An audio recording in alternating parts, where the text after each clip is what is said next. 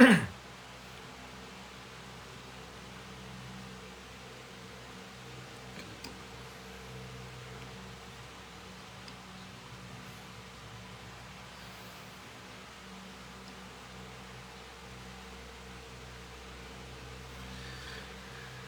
morning, good morning, good morning. Blessed Saturday to each and every one of us. This is Pastor Alan and welcome to this Word of the Day series called Word of the Day, and my name is Pastor Alan Medzo.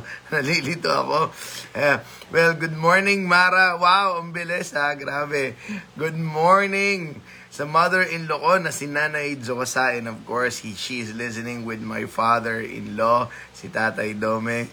And of course, good morning, Carlito. Grabe, totoo. Ang bilis ko para umabot. And of course, good morning, Angelina.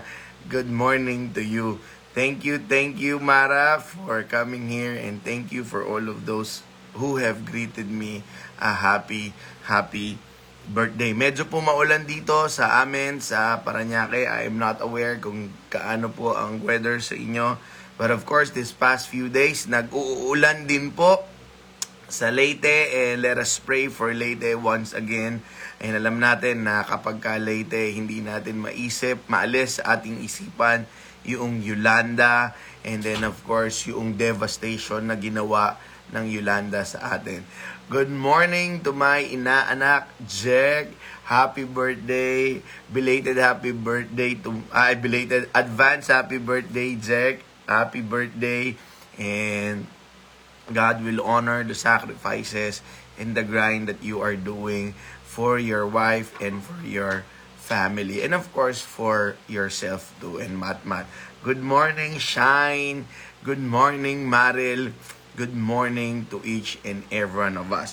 Okay, uh, dahil tomorrow wala po tayong Word of the Day because it is a Sunday, I would like to greet each and every one of you a happy, happy Valentine's. Alam ninyo, natutuwa ako kasi, well, hindi, hindi ko na ay, naisip to ha. This is an initiation of all the single ladies in my church, Matthew five sixteen. Of course, sa Matthew five sixteen, may mga single pa, okay? But they are single but not ready to mingle. They are single and patiently waiting for the will of the Lord. Natutuwa ako kasi tomorrow, ay ngayon yata, ngayon, as their pre-Valentine's Day, yung mga singles sa church, sila ay magpupunta ng Tagaytay. So, siguro, kung... hindi ko na sasabihin kung sino yung mga singles sa aming church. Good morning, Brother Randy. Eh, I pray that you enjoy the, the joy of taking care of a baby once again. Kahapon, may baby rito, Randy. Mukhang iniisip ko, mag-third baby na rin kami ng asawa ko. Enjoy your baby, Brother Randy. So as I was saying, dahil may mga singles pa sa aming church, meron silang fellowship ngayon. Uh, pupunta sila ng Tagaytay. So I believe kung nakikinig man dito, yung isa sa mga singles ng aming church, eh maganda. Siguro taon-taon gawin na natin to. Inuulit ko, no? The singles in our church, they are not ready to mingle. They are patiently waiting for the perfect partner that God will give to them. Okay? So, yung may mga asawa naman, i-date ninyo ang inyong mga asawa. I-surprise nyo. Okay? Ako may surprise ako sa asawa ko. Lalagyan ko ng ribbon yung sarili ko at sasabihin ko, I'm all yours for the rest of your life. Okay? See? Okay, baka kung saan ba tayo mapunta. Allow me to read to you. Go for the third. Pag magkilala, Brother Randy, papag-pray ko yan. Okay. Okay. Let me read to you the declaration for this Saturday morning. Okay? And embrace this with your heart. Ang sabi rito, birds always fly about comfortably, but lions are always put in cages in zoos because they are fearful. You are fearful. That's what. That's why they want to keep you caged, so you don't get your liberty. Today, I command you to break out freely. The devil has no power over your life. Good morning, Jack. Thank you for yesterday. Good morning, Kit. Good morning, Pastor J R. God bless your day. Ulitin ko, no, yung declaration for today. Birds always fly comfortably, but lions are always put in cages in zoos because they are fearful. You are fearful. That's why they want to keep you caged, so you don't get your liberty. Today, I command you to break out freely. The devil has no power over your life. Kapatid, all I want to say in this declaration, you ain't no bird.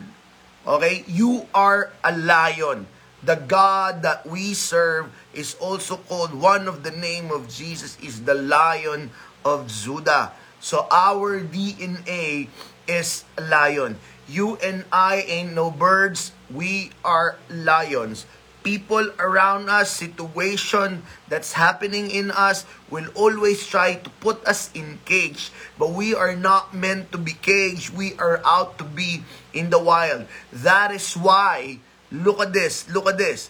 Pakinggan nyo yung sigaw o atungal ng lion sa zoo at yung lion sa wild. It is different. And I declare, you and I are the lion of the wild. We are not meant to be caged. We are meant to be freed and do what God designed us to do. So, kung ano man ang ginagawa mo ngayon, wherever you are, you're driving, you are doing workout, say to yourself, I am a lion in Jesus' name. Okay, our word for today as we end this weekend is what I called space and place. Okay? Space and place. This is the tagline of our series in our church called Healthy Boundaries. Knowing, enjoying your space, and knowing your place. Hindi lang basta rhyme yun. If you have, if you're able to get the principle of a healthy boundaries, I guarantee you, you will be a lion and you will never be caged. Ulitin ko, enjoying your space and knowing your place. Now, what does it have to do with you and I, the space and the place? It is all about healthy boundaries. And if you want to know more about what healthy boundaries is, tomorrow, my beautiful, wonderful, anointed, gorgeous wife, Denise, Pastor Denise, will talk about what does healthy boundaries looks like. But in the meantime, allow me to share to you how can you and I identify our healthy boundaries by knowing our space and knowing our place. Actually, we should enjoy our space and know our place. Let me give you an example of two instances wherein an individual forgot their space and their place in front of God. Unang-una sa lahat, I want you to understand, we are a relational being. Hindi pwede na hindi tayo magkaroon ng relationship. Okay? Eh, hindi, forever single ako. Ang ibig kong sabihin sa relationship, we relate with our parents, we relate with our friends, we relate with our brothers and sisters. Yung jowa at husband and wife, isa lang yon sa mga relationship na meron tayo. Isa lang pero essential, okay? Kasi sabi nga ni God, you and I are not meant to be alone. So for all the singles out there, may God grant you that someone that will, listen to this, that will bring out the best in you, not complete you. Kasi you are already complete. What the heck? Don't tell you complete me. Hindi ka nilikha ng Diyos na kulang-kulang. You are already complete. So when you pray for that special someone, let it be that someone who will bring out the best in you and eradicate the worst in you. Okay? Kompleto ka na ha. So, in every relationship, there is a boundaries. So as with our relationship with our God. Unang-una pa lang, we can see from the Bible that God set up His boundaries between Adam and Eve. What do I mean by that? Pag sinabi kong boundaries, listen to this. It's knowing where your responsibility starts and where your responsibility ends. Okay? Kung ano lang yung boundaries mo, hanggang dun lang yung responsibilidad mo. For example, this in our place, my place boundary is four hundred square meters. Okay? Pag lumagpas ako dito at pinakialaman ko yung kabila, ang tawag sa akin doon, trespassing o kaya pabida, Jollibee. So I want you to know when you say boundaries, it's knowing where your responsibility starts and knowing where it ends. Okay? Now, nung si God nilikha si Adam at si Eve, ito na yung example ko, listen to this. Ang responsibility lang nila is the Garden of Eden. Now, ang lawak-lawak ng mundo, but God put Adam and Eve in the Garden of Eden. That is God drawing the boundaries. Your responsibility is along with the, the vicinity of Garden of Eden. So, dun pa lang makikita mo, hindi binigay sa tao lahat. Hindi pinagkatiwala sa tao ang lahat because God knows hindi mo kaya asikasuin lahat yon. And God knows the capacity of Adam and Eve hanggang Garden of Eden lang yung kaya nila. And I want you to know this. I want you to know this. Whatever responsibility God has given to you, God did not commit a mistake or miscalculate your strength and your weakness. You are meant to be there because you can do that kind of responsibility. Inulit ko. Boundaries is knowing your responsibilities, where you to start and where it end. In the book of Genesis, nilagay si Adam at si Eve sa Garden of Eden. Now, in the Garden of Eden, God set again a boundary. Ano yung boundary? You may eat everything, but not the tree in the middle that will give you the knowledge of good and evil. That's their boundary. Sabi ng iba, ang damot naman ng Panginoon.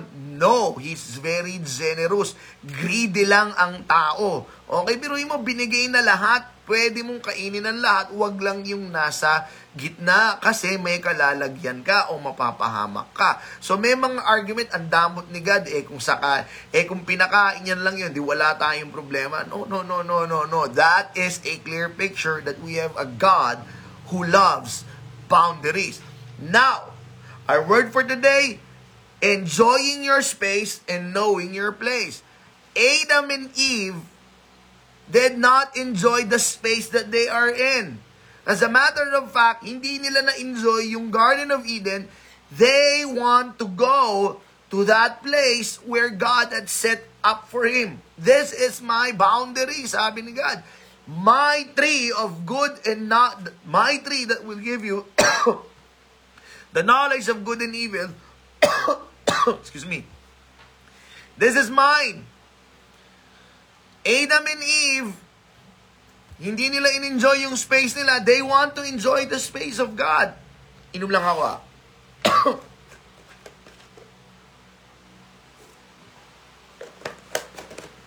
Ate. And because of that, kinain nila yung bunga na nagbibigay ng mali, kaalaman ng mali at ng tama. Good morning, Tita Marites. Good morning, Madeline. Good morning, Tita Helia. Good morning, Brother Alan. Good morning, Uncle Jaime and Auntie Wilma. Kinain nila yon. And because of that, that is the space of God. E tingnan nyo kung saan ang problem, saan ang problem dito. Dadali natin ito sa relationship ng bawat isa na meron tayo.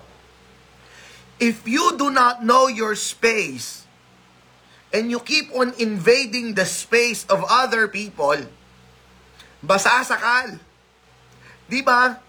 Kadalasan kaya hindi nagtatagal yung mga relationship ko noon, gusto nung babae, mayat maya, nagre- nag- nagpapa, nagbabalita ako. Babe, andito na ako sa mga barkada ko. Babe, susubo lang ako ha. Babe, tapos na kami kumain, nagkukwentuhan na kami. Babe, ganito lang. Babe, pauwi na. Gusto ganun. That's my space. Okay? That is a clear example of invading the space or the boundary na meron ako. Kaya hindi, hindi nagtatagal lagi yung mga relationship ko nun. Pero nung dumating yung aking napang-asawa, ah, grabe. Hindi nga... Just let me know kung nakauwi ka o let me know kung nasa ka na. Ganun lang. Actually, ako yung masang, nasa ka na, ganyan. But nonetheless, listen to this. Nonetheless, listen to this. The first temptation that Adam and Eve received is not about disobedience. It's about, listen to this, baka yung mga magigiling sa Bible, it's not disobedience, it's about, it's about invading the boundaries of God. Ano yung sinabi nung snake? If you eat that, you will not die. As a matter of fact, you will be like God. You will be like God. And look at that, look at that. They forgot their place. They are the creation. And they want to be the creator because they want to be like God. Thus, Eve ate that fruit and eventually they become like God. Like God because they will never be God. Like God. Hanggang dun lang naman tayo, feeling mo we are like God. What is the God-like that they acquired during that time? They know what is right and what is wrong. Hindi ba dapat nila malaman nung panahon na yun? Nung panahon na yun, hindi nila kailangan. It is immaterial. Now, what's the result? They failed to enjoy their space and they forgot their place. If Adam and Eve just enjoy the space na meron sila, the Garden of Eden, and they maintain their place. Ano yung place nila? We're the creation and we're supposed to follow the Creator. They wanted to be like God.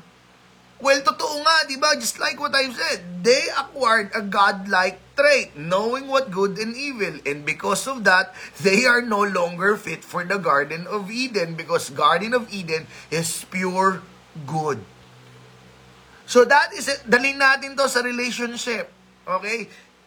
If you will not enjoy your space, listen to this, as a son or as a daughter, bakit? Because circumstances says, it pushes you, listen to this, to take care of your siblings, to take care of your parents. Ang nangyayari yon, listen to this, okay yon if you are doing it with the beauty of your heart. But eventually, because piling mo dahil ikaw yung gumagawa nun, now you forgot your place. Ikaw na ang nagdedesisyon sa mga kapatid mo at sa mga magulang mo. That is where you cross the boundary. And what is that? You forgot your place. You're a son or you're a daughter. You are not the mother or the father. You do not decide for them. But eventually, dahil yung magulang mo din at yung mga kapatid mo, because you are the one who's providing for them, they have given you their space and they allow you to decide for them. Ang nangyari ron, wala ng boundaries. I hope I am not making it complicated it to you. Kung para maintindihan mo, just talk to me kasi maraming mga Pilipino, yan yung problema. Hindi na nila alam yung line ng space nila at hindi na nila alam kung ano talaga yung lugar nila sa family nila, sa church nila. Okay, in the church aspect, sometimes the disciple forgot that they are the disciple and not the, the pastor. And there are some disciples act as if they are the pastor, and because yung pastor din ibinigay yung space na yon, the disciple forgot their place. Enjoy your space and know your place. Last na lang, last na lang.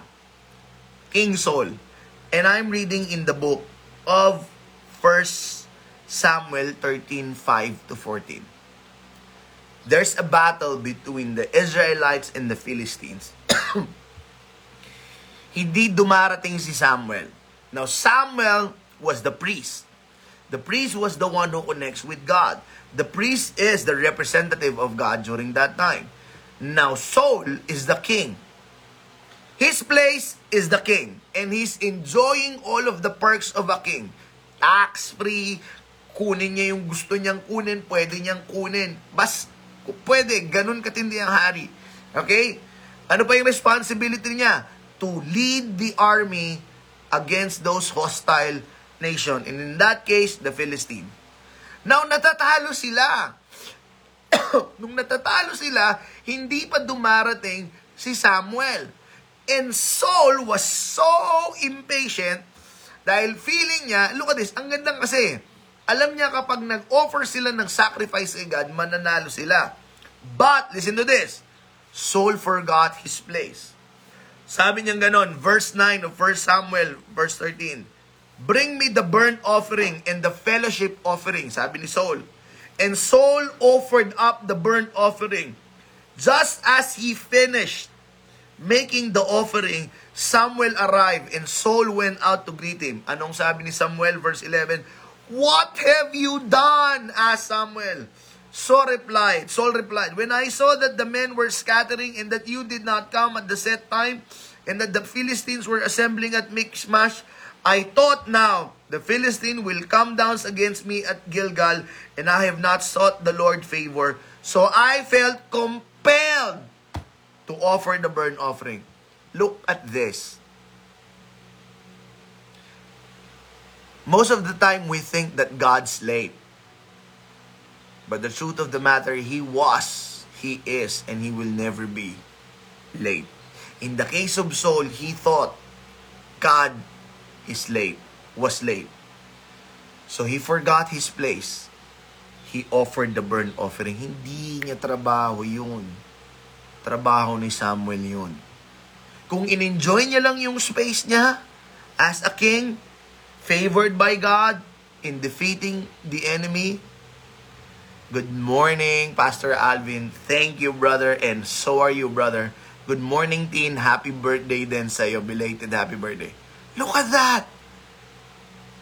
Saul failed to enjoy his place as a king, as a leader.